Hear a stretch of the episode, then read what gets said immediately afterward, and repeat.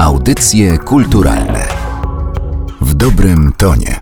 Przed mikrofonem Magdalena Miszewska zapraszam na kolejny odcinek Audycji Kulturalnych.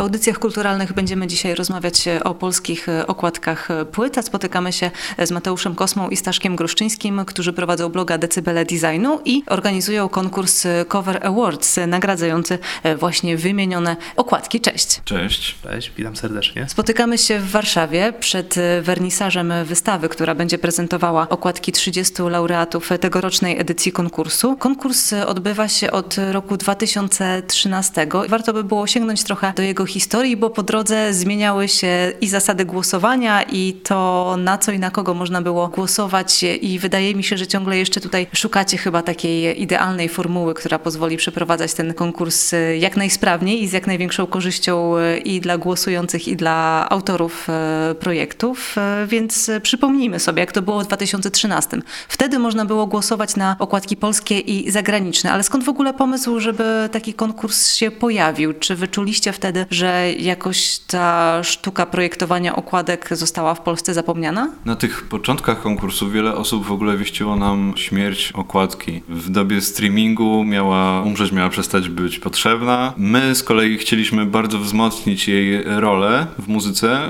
będąc zawsze świadomi tego, że to jest bardzo ważne dla nas. Chcemy, żeby gdzieś ktoś podkreślał to, w jaki sposób oprawa została stworzona, żeby ktoś doceniał osoby, którym bardzo na tym zależy i które naprawdę przykładają przykładają wiele czasu, wiele poświęcenia do tego, żeby te albumy wyglądały, a nie tylko brzmiały. Stąd też pojawiała się idea konkursu. Głównie skupiamy się na naszym polskim poletku właśnie dlatego, że mamy nadzieję, że konkurs ma jakiś wpływ na to, że jakość tych prac co roku rośnie. Coraz wyższy poziom tych prac, które są zgłaszane, zauważamy. Jeżeli chodzi o to, kto i na co może głosować, to też na przestrzeni lat e, zaszły pewne zmiany. Wcześniej projektanci, e, dziennikarze muzyczni i internauci mieli swoje osobne głosowania głosowania i ich wyniki no, niekoniecznie się pokrywały. W tym roku głosowanie postanowiliście połączyć. I czy to wynika z tego, co można było przeczytać e, w komentarzach w internecie, że jednak internauci głosowali na artystów, których muzyki lubią słuchać, a niekoniecznie na tych, e, których okładka jest e, ciekawa artystycznie? Poszukujemy od paru lat idealnej formuły. Mam nadzieję, że ta, którą przyjęliśmy w tym roku się sprawdzi. Wydaje mi się, jak patrzymy na wyniki, że to, co zostało wybrane przez jury oraz internautów w proporcjach pół na pół, tak liczyliśmy głosy. Najbardziej się pokrywa też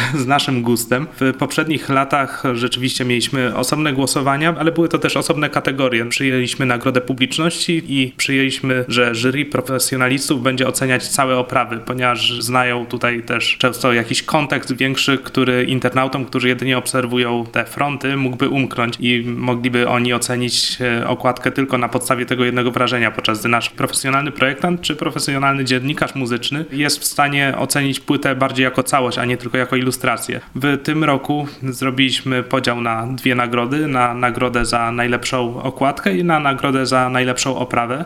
W przypadku najlepszej oprawy wciąż pozostawiliśmy głos jurorom. Mamy bardzo interdyscyplinarne jury w tym roku, składające się i z fotografów, i z artystów plastyków, i osób zajmujących się kulturą i muzyką bardziej od teoretycznej strony. Chcieliśmy bardziej wzmocnić rolę tego głównego głosowania. Głosowanie na najlepszą najlepszą okładkę zawsze było dla nas tym głównym głosowaniem. Natomiast zauważyliśmy, że projektanci raczej traktują go drugoplanowo właśnie z tego powodu, że bardziej sobie cenią zdanie projektantów, bo sami zauważyli, jak i też my, że bardzo często w głosowaniu internautów decydowała nie jakość y, projektu, a popularność danego artysty. Ale tutaj też od razu można się zastanowić, czy da się oddzielić y, oprawę graficzną y, płyty od jej zawartości. Stąd właśnie to nasze pół na pół, bo z jednej strony jesteśmy ciekawi tego, w jaki sposób sposób e, ludzie wybierają najlepszą swoim zdaniem okładkę, a po drugie na pewno jestem przekonany o tym, że każdy, e, łącznie z jurorami, również kieruje się jednak e, gdzieś tam z tyłu głowy gustem swoim muzycznym, jeśli wybiera najlepszą okładkę. Nawet jeśli będzie chciał na 100% obiektywnie wybrać te najlepsze okładki, to znając konkretną muzykę podświadomie może nawet będzie decydował jednak w ten sposób o wyborze okładki, kojarząc ją z muzyką, którą lubi. Od tego na pewno nie uciekniemy, ale to właśnie jest takie osobliwe w przypadku okładek muzycznych. A to się nawet ładnie nazywało w kategoriach tych poprzednich e, edycji konkursu najlepsza wizualizacja muzyki. Tak, bo wtedy e, mieliśmy te dwa składy jurorskie i stwierdziliśmy, że ten teoretyczny skład, czyli raczej dziennikarze muzyczni, osoby, które zajmują się teoretyką sztuki, bardziej będą skłonne wybrać tą okładkę, która pasuje do muzyki i skupić się tylko i wyłącznie na tym aspekcie. Natomiast wiemy, że to nie jest jedyny aspekt, dlatego chcieliśmy też spojrzenia projektantów, a w tym roku je łączymy właśnie dlatego, że chcemy zmiksować to w jedną wielką burzę, zobaczyć, co z tego wyniknie. To w takim razie sprawdźmy, jak e, wyglądają wyniki, jeżeli chodzi o te najwyższe miejsca tego konkursu za rok 2018. Internauci i eksperci wybrali 30 najlepszych projektów e, z 242, które zostały zgłoszone do konkursu i mamy dwie kategorie. Pierwsza to jest e, okładka, a druga kategoria to oprawa graficzna, czyli wszystko to, co znajdziemy otwierając pudełko z płytą. I jeżeli chodzi o twórców, to powtarzają się tylko dwie płyty e, w tych dwóch e, zestawieniach. E, Bok i Lon Kersey, oni znaleźli się w obu. A i Camp też, tak?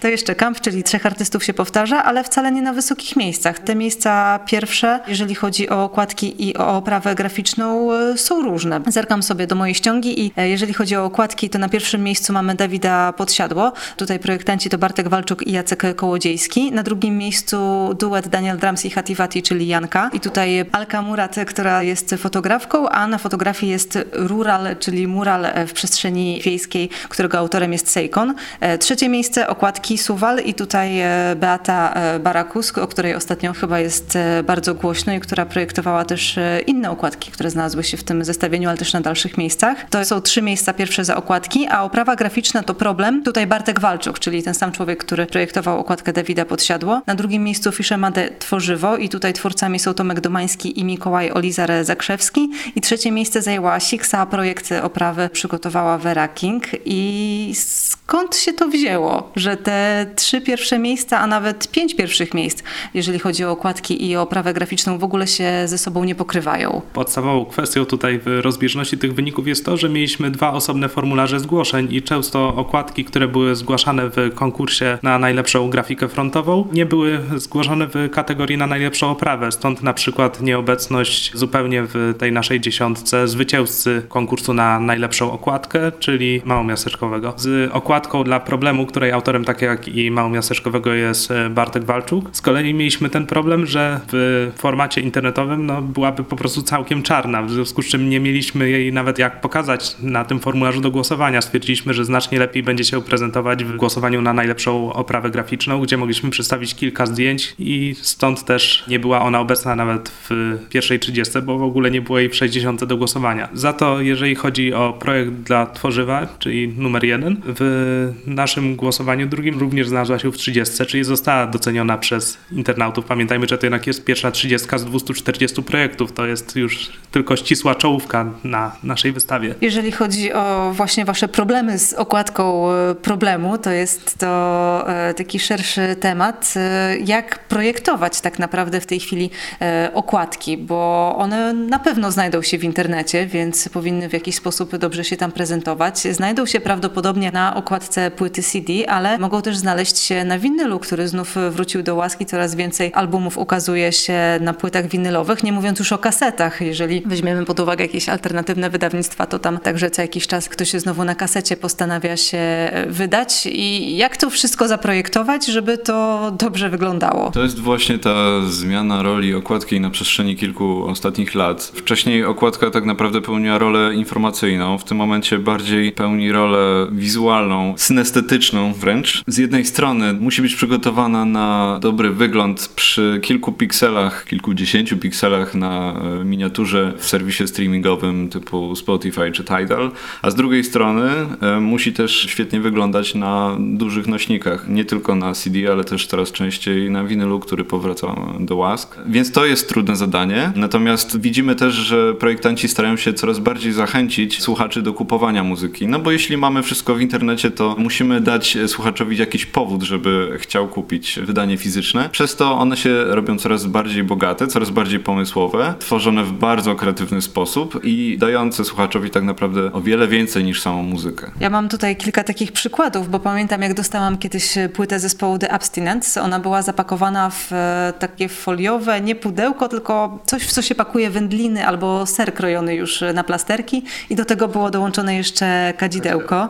Tak, a z kolei Narodowe Centrum Kultury we współpracy z Requiem Records wydaje też od czasu do czasu bardzo takie wizualnie dopracowane rzeczy. Miniatury Eugeniusza Rudnika na przykład, które były wydane w sześcianie, albo monodram Szefera, z którego można było złożyć e, kamienicę, to już taki prostopadłościan. Czy tego typu projektów e, albo jakichś boksów, może specjalnych edycji jest na polskim rynku dużo? Jeszcze parę lat temu tego typu projekty były popularne tylko w przypadku muzyki hip-hopowej. Wydaje mi się, że polski hip-hop w ogóle jest takim trochę prekursorem, jeżeli chodzi o sposób, w jaki pakuje się muzykę. W dużej mierze to była zasługa jednego grafika, mianowicie Forina, który był takim największym, najbardziej nośnym nazwiskiem w hip-hopie, no nadal jest, i który specjalizuje się w tego typu kreatywnych opakowaniach. Grzegorz Piwnicki to człowiek, który przez e, kilka lat e, pierwszych e, konkursu Cover Awards przewijał się co roku na pierwszych miejscach. No, zgadza się. Zdobył pierwsze trzy pierwsze miejsca. Następnie pojawił się Taco Hemingway i cały fame hip-hopowy spłynął na niego, również w dziedzinie okładkowej. W tym roku po raz pierwszy, zdaje się, nie wygrała okładka projektu hip-hopowego. Po raz pierwszy od sześciu edycji, więc doszło do pewnego przełomu, co też pokazuje, że kreatywne projektowanie przedarło się również bardziej do mainstreamu, do muzyki popowej, rockowej. Nie jest to już tylko domena sceny hip-hopowej. A jeżeli chodzi właśnie o projektowanie okładek lub też całych tych wydań, a gatunek muzyczny, to można w jakiś sposób e, stwierdzić, że tutaj pewne cechy podobne, na przykład tak jak mówisz, że tutaj dla płyt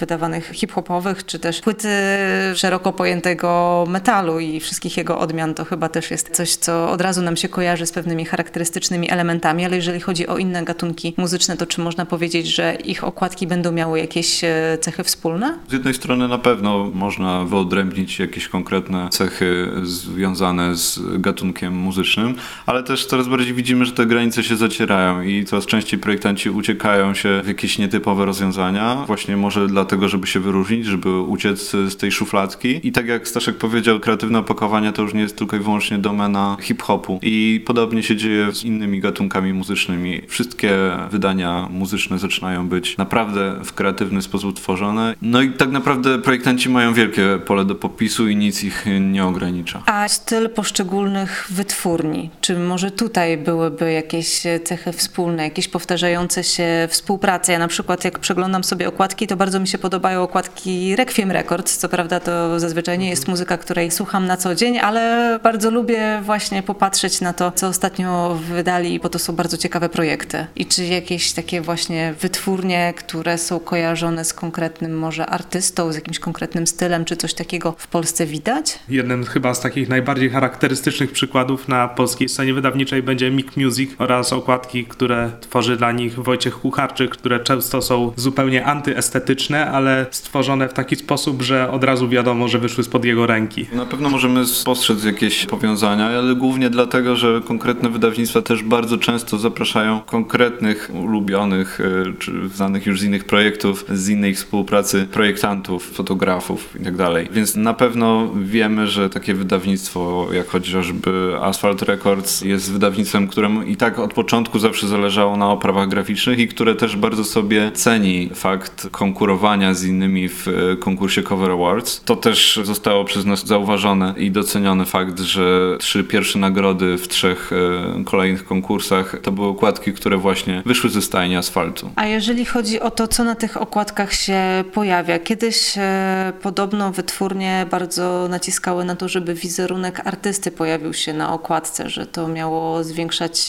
sprzedaż. Kiedy sobie oglądamy pracę w tej 30 najlepszej konkursu Cover Awards, które znalazły się na wystawie, to bywa różnie. Raz artysta jest, teraz jest e, artysta, ale w jakiś sposób e, przetworzony graficznie. Czasem jest e, okładka, która nie kojarzy nam się zupełnie z niczym i nawet nie ma nazwy zespołu. Czy jakieś tutaj zauważacie prądy, tendencje, czegoś jest więcej, czegoś jest mniej? W latach 90. właściwie wszystkie okładki zawierały wizerunki artystów. Teraz ograniczył się się ten trend właściwie już tylko do wokalistek popowych w Polsce. Nikt inny już nie wydaje płyt z wizerunkiem, wizerunkiem artystów. No, wokalistów też, ale rzadziej. Na pewno w tym momencie zasada, o której powiedziałeś, jest domeną mainstreamu, co Tutaj też się nie... mainstream. No tak, ale to też się nie do końca pokrywa, bo wystarczy spojrzeć na to nasze pierwsze miejsce w kategorii e, okładek, żeby zobaczyć, że niektórzy się bawią doskonale tą konwencją, więc mimo statusu Dawida podsiadły jako gwiazdy muzyki pop, nie widzimy jego twarzy na okładce, widzimy jego potylicę, co jest zabawą ze słuchaczem, z odbiorcą, co oczywiście nikomu nie utrudnia rozpoznać e, Dawida, a jeśli faktycznie jakieś wytwórnie narzucają tą potrzebę napisania, kto jest wykonawcą, jaki jest tytuł albumu, to również ta okładka w bardzo ironiczny sposób e, jakby spełnia to założenie. Też można zauważyć kolejną ciekawą tendencję, która prawdopodobnie wynika z y, popularności serwisów streamingowych. Coraz częściej na okładkach nie pojawia się już tytuł ani nazwa wykonawcy. Zazwyczaj w przypadku, jeżeli korzystamy z serwisu streamingowego albo w ogóle z jakiegokolwiek źródła wiedzy internetowej, no to okładce towarzyszy i taki opis, w związku z czym nie ma potrzeby duplikowania tej informacji. Dzięki temu projekty są coraz bardziej takie czyste, klarowne, trochę zbliżają się do plakatów. Coraz mniej jest tutaj tej warstwy informacyjnej, a coraz więcej pola do popisu mają artyści, no właśnie tej warstwie takiej artystycznej, plastycznej. Kiedyś, przed czasami internetu, wydaje mi się, że na taki ruch mogli sobie pozwolić tylko najodważniejsi na wydanie płyty z okładką, z której nic nie wynikało, bo wtedy trudno było zdobyć e, wiedzę dotyczącą tego, czyja to jest tak naprawdę płyta. I tutaj, żeby zainteresować e, potencjalnego słuchacza, sporo się robiło, a takie płyty bez podstawowych informacji na froncie mogły to utrudniać. No zdecydowanie internet zmienił zasady gry. Myślę, że na korzyść, bo w momencie, gdy projektanci starają się uprościć maksymalnie okładkę, żeby wyglądała dobrze zarówno w małym, jak i dużym formacie, to, to wychodzi tylko na dobre samemu projektowi. A jak później taka okładka projektowana z myślą o internecie wygląda e, w takim dużym formacie, który wy prezentujecie na wystawie? Czy to w jakiś sposób e, zmienia wasz e, odbiór tych okładek? Czy widać na nich coś innego, coś nowego? Do tego zachęcamy każdego, żeby przekonał się sam. Zdecydowanie jest to inne doświadczenie. Bardzo często jest tak, że nie jesteśmy w stanie zobaczyć tej okładki w takim formacie nigdzie. Nawet jeśli ona jest na winylu, to zdecydowanie więcej szczegółów można jeszcze dojrzeć na tych naszych wielkich okładkach 50 na 50 cm. Do czego też zachęcamy, bo naprawdę wiele rzeczy nowych e, można zauważyć, odkryć i zupełnie inaczej spojrzeć na te projekty, właśnie jak na takie małe dzieło sztuki. Myślę, że tu dobrym przykładem będzie prezentowana u nas okładka płyty Torino zespołu Sonar, która na małym formacie wygląda jak zdjęcie, tymczasem dzięki temu, że można ją zobaczyć tutaj w dużej reprodukcji, okazuje się być po prostu obrazem fotorealistycznym. A jak często w Polsce artyści i wytwórnie decydują się na wydanie płyty z kilkoma wersjami okładki? Bo kilka kolorów e, winylu, jeżeli wychodzi na tym nośniku, to jest coś, co jest w miarę powszechne. Ostatnio hańba, nie ostatnio, bo to dopiero przed nami, będzie miała oficjalną premierę swojego winyla z kilkoma okładkami. 12 kwietnia zdaje się ta płyta wychodzi. A pozostali artyści, czy to jest e, jakaś popularna forma promocji, żeby właśnie wydać płytę e, z kilkoma okładkami? Jest to posunięcie, na które się decydują wytwórnie w przypadku najbardziej popularnych, wydaje mi się, wykonawców.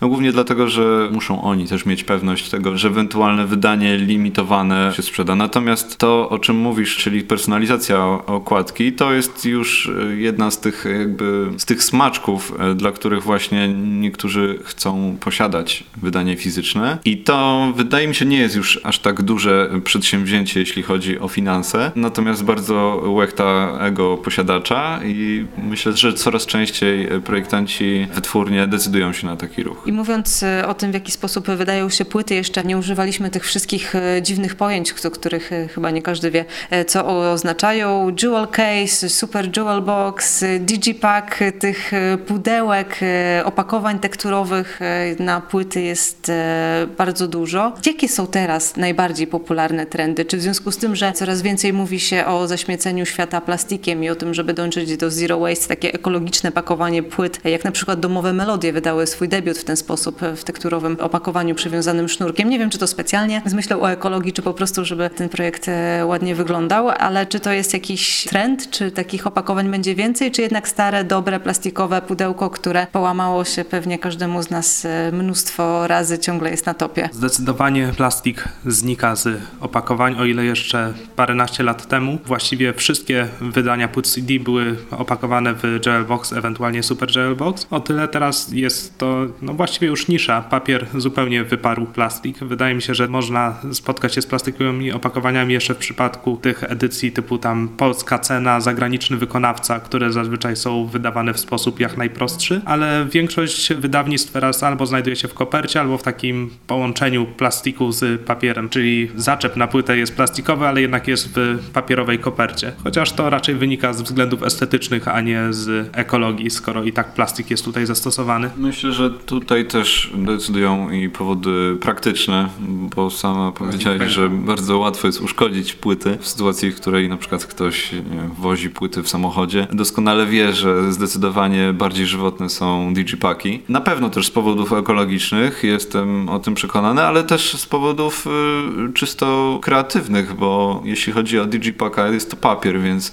projektant sam może zdecydować o tym, w jaki sposób się będzie go otwierać, ile będzie miał skrzydeł i tak dalej. Warto też zaznaczyć, że jeśli już mówimy o tej ekologii, w tegorocznej edycji Cover Awards pojawia się wydanie fizyczne kampu, które co prawda jest w plastikowym opakowaniu, natomiast jest na nim informacja o tym, że to opakowanie powstało z recyklingu innych opakowań. Właśnie dlatego, że zdecydowanie biorąc pod uwagę i światopogląd chłopaków i ich podejście do ekologii, e, chcieli, żeby zostało to zaznaczone. To być może tego typu pomysłów coraz bardziej ekologicznych będzie więcej w przyszłym roku podczas kolejnej edycji e, konkursu. A jeszcze powiedzcie mi, czy waszym zdaniem z punktu widzenia właśnie tych, którzy śledzą to, co dzieje się na polskim rynku muzycznym i okładkowym, korzystniej dla artysty jest współpracować e, z tym samym projektantem przy okazji kolejnych wydawnictw, czy jednak takie współprace jednorazowe, pozwalające niejako na nowe otwarcie przy każdej e, kolejnej płycie i na zmianę tego wizerunku mogą być ciekawsze? Myślę, że nie ma tutaj reguły, ponieważ część artystów z płyty na płytę prowadzi tak jakby kontynuację swoich poprzednich pomysłów i często jakaś ciągłość graficzna, która często wynika również z korzystania z usług tego samego grafika projektanta, jest nawet wskazana. Za to, jeżeli ktoś zupełnie chce odmienić swój styl muzyczny, jak dajmy na to mrozu z naszego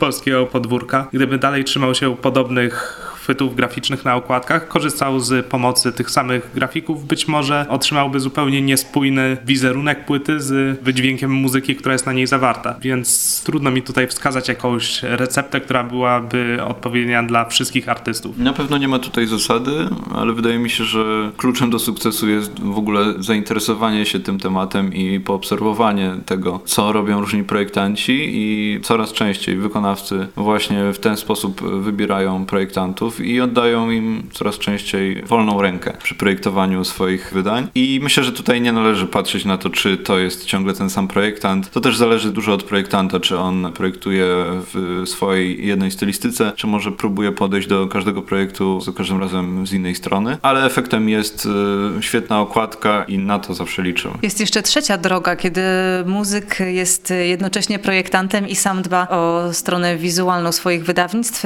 Tak jest na przykład w zespole nagrobki, co skutkuje bardzo spójnym wizerunkiem. E, jest dużo takich, e, relatywnie jest dużo takich projektantów, wykonawców i również wielu z nich się przewinęło przez edycję Cover Awards. I to jest ciekawa sytuacja, ponieważ e, taki wykonawca nie dość, że ma tą wizję, to nikomu nie musi jej przekazywać, bo wie jak ją sam może zrealizować, więc warto też pod tym kątem patrzeć na takie okładki. Przychodzi mi na myśl na pewno jeszcze Julia Marcel, jeśli chodzi o osobę, która sama projektuje sobie okładki. Na pewno jest to Bowska, która jest też e, świetną projektantką i która projektuje każdą swoją okładkę. Jest to też na pewno Mateusz Holak, który poza tym, że jest wykonawcą, to też projektuje nie tylko dla siebie, ale też dla innych e, wykonawców okładki. Dawid Ryski, przypomniało mi się jeszcze, on przecież gra na perkusji w różnych e, zespołach i także projektuje i plakaty, i okładki, i nie tylko dla zespołów, z którymi współpracuje. Biorąc pod uwagę to, że takich konkursów dotyczących okładek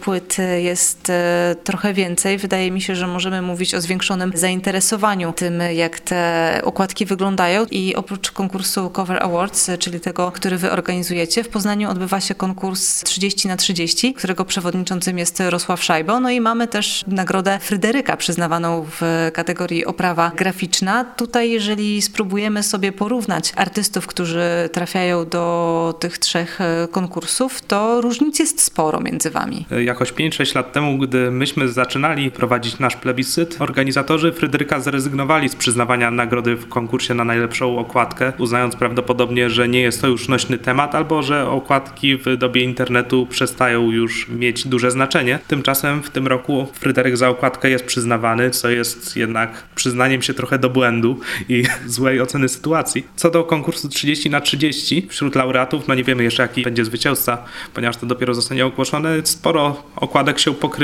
Oczywiście jest też trochę takich, które nawet u nas nie były zgłoszone. Wydaje mi się, że może to wypływać z terminów zgłoszeń, ponieważ my przyjmujemy zgłoszenia do początku grudnia i część płyt, które wydawane są w grudniu już nie załapuje się na naszą edycję. Tymczasem w Poznaniu organizatorzy postawili na system taki, w którym chcą zebrać wszystkie okładki, za to nie śpieszą się z ogłoszeniem wyników, czyli poznajemy najlepsze okładki 2018 roku już praktycznie w połowie roku 2019. Czyli coś, czego myśmy chcieli uniknąć sprawia, że mamy inną pulę niż oni. I myślę, że wpływ na pewno może mieć też fakt, że w konkursie 30 na 30 głosuje jedno kilkuosobowe jury, co z pewnością wydaje mi się, że musi mieć też wpływ na sposób y, doboru okładek, ich ocenę. W przypadku Cover Awards tych jurorów jest więcej. Są to osoby, które nie zajmują się też stricte okładkami albo gdzieś tam ich e, doświadczenie styka się tylko lekko z tym tematem. No i trzeba pamiętać o tym głosie internautów, który dla nas jest też bardzo ważny i chcemy, żeby on z każdą edycją mógł wybrzmieć. Ja jeszcze też wspomnę, że w tym roku, gdy Fryderyki zrezygnowały z tej nagrody za oprawę graficzną, jako Decybele Designu wystosowaliśmy list e, do organizatorów e, Fryderyków, żeby przywrócić tę nagrodę i dostaliśmy odpowiedź, że uwaga zostanie przekazana i e, rozważona. No i faktycznie potrzebowali 5 czy 6 lat do tego, żeby jednak przyznać nam rację i wrócić do tej konwencji. A śledzicie, kto dostaje nagrody w innych konkursach? Zawsze nas to ciekawi, jak i pewnie wszyscy wszystkich innych e, odbiorców, kto zostanie nagrodzony. Jest to taka ciekawostka i miło jest spojrzeć też na to, jak e, inne spojrzenia są prezentowane zarówno przez projektantów, jak i jurorów e, w innych konkursach. Zresztą w zeszłym roku opublikowaliśmy również wyniki konkursu 30 na 30 na naszym blogu.